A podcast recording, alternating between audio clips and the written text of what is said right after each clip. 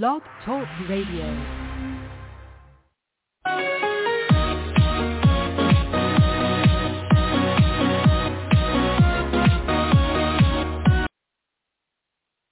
Hello again, everybody. Welcome to another Rough Riders Radio podcast. Today would be our 504th podcast today, entitled Russia Lost Their Prized Battleship, Moskva. Yes, well, one clusterfuck after another clusterfuck after another, or as they say in Moscow, one clusterfuck deserves another at least under Vladimir, five foot seven inch Napoleon midget, Putin. Well, seems like yesterday it was confirmed that the 612 foot long cruiser battleship Moskva, M-O-S-K-V-A, which translates into English Moscow, their prized cruiser battleship, sunk to the bottom of the Black Sea as they attempted to tow it back to port for badly needed repairs to Crimea, to Sevastopol. Apparently, uh, Ukrainians took credit for the actual destruction and demise of the ship, uh, claiming that they had fired two Neptune missiles directly dead center at the ship. It was uh, either Wednesday or yesterday, late Wednesday, early Thursday, and uh, inflicted major damage. And as we saw, whereupon within matter of hours, it sunk. All 500 plus sailors were evacuated from that ship. It was the crown jewel of the Black Fleet. It had 16 anti anti-ballistic missile batteries on board. Uh, it was purposed for, it was primarily uh, put in place in the Black Sea to cover the territory of Ukraine uh, with their uh, missile reach. Their missiles could reach up to 175 miles. So that was a, uh, it was a huge ar- floating arsenal for the Russian Federation, the Russian military, and now it is no longer. So there, it will not be wreaking any havoc or chaos or destruction on anyone. It will be in Davy Jones' locker at the bottom of the Black Sea. well, let's uh, let's drink another couple of vodkas over that, huh, Vladimir? you know, and you lost the week before or two weeks before, you lost a a large troop transport carrier, also in the Black Sea.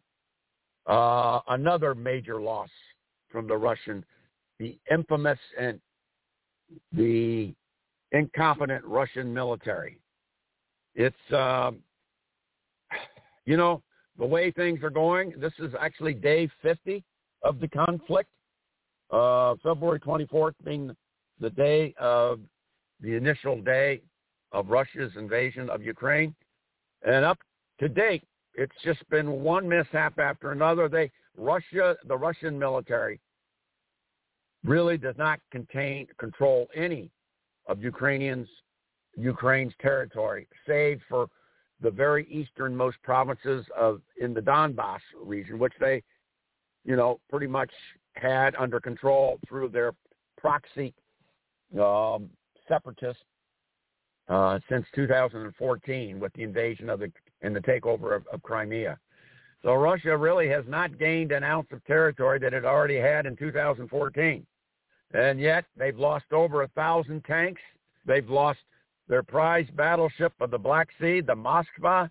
They've probably lost 20,000 of their own soldiers um, who were have been killed in this conflict. Tens of thousands of uh, um, casualties. I don't see how this war machine is going to be cranking on with 50% of their manpower being just total raw green conscripts from the the small towns in and around you know Russia Their uh, their discipline is in tatters. The morale is at an all-time low. There is no morale. Uh, the soldiers, a good, a major segment of the Russian fighting machine, has no reason why they're in Ukraine, nor do they have any stomach to remain in Ukraine. They've, the Russia has already lost seven, counting and then counting generals through uh, Ukraine snipers. Um, I know that it, it's just Putin needs a victory, some kind of a victory by May the 9th. May the 9th being the, uh, the anniversary of Russia defeating Germany in World War II, May 9th, 1945. And without that, it will be probably uh, um, an irreversible and most egregious uh, thunder blast blow to the fragile ego of Vladimir Putin. He will be, he will come away with egg all over his face. I think it will be pretty, pretty transparent or apparent to the average Russian, with or without a, you know, um, a media blackout by the Kremlin, that uh, things are, things are, have gone hideous, hideously wrong in the Ukraine. And far from having a major great Russian victory for the motherland, it has been Afghanistan 2.0, where in 10 years, the Russian uh, Russian fatalities, Russia lost only roughly 15,000 soldiers in their 10-year battle that they waged in Afghanistan in the 1980s. And yet, in less than 60 days, Russian military fatalities, deaths have already 20,000. It's, it's stupefying. So the, the flagship of the Russian Black Fleet, the Moskva, is now on the bottom of that uh, that sea.